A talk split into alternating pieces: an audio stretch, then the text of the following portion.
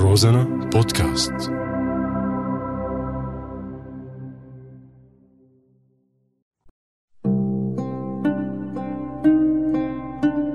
بعدك على بالي. عم نحكي عن ضوء الشمعة. لا كان جاي الكهرباء.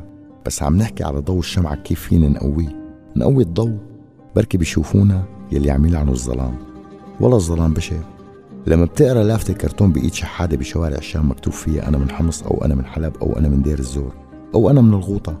بتفهم إنه في حدا مو بس بده يتاجر ويدمر ويهجر لا عم يتمادى بذل هالشعب. وخصوصا لما بتكون هي الشحادة هي نفسها اللي كانت تشحد من خمس سنين بغير شارع. هاي الشحادة وغيرها مهمتهم يوصلوا رسالة إنه شوف الثورة كيف هجرت الناس. والناس صارت تشحد والناس للحقيقة تهجرت بس بعمرها ما شحدت. بس انشحد عليها. لما بتسمع مسبتك بإذنك من عسكري على الحاجز أو بالحارة أو بالشارع بلهجة واحدة تفهم إنه الإسفين محضر من زمان بتنوجع وبتلعن الظلام وبتحس حالك بقلب العتمة.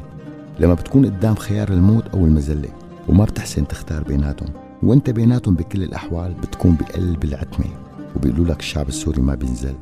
هو ما بينزل بس عم ينزل مثل التمساح بيطير بس ما بيعلي.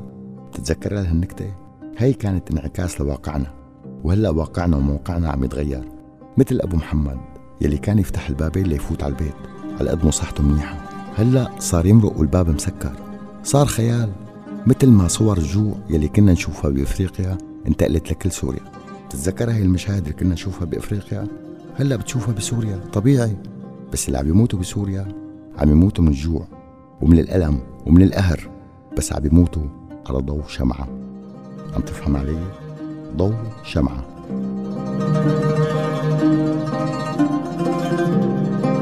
وبعدك على بالي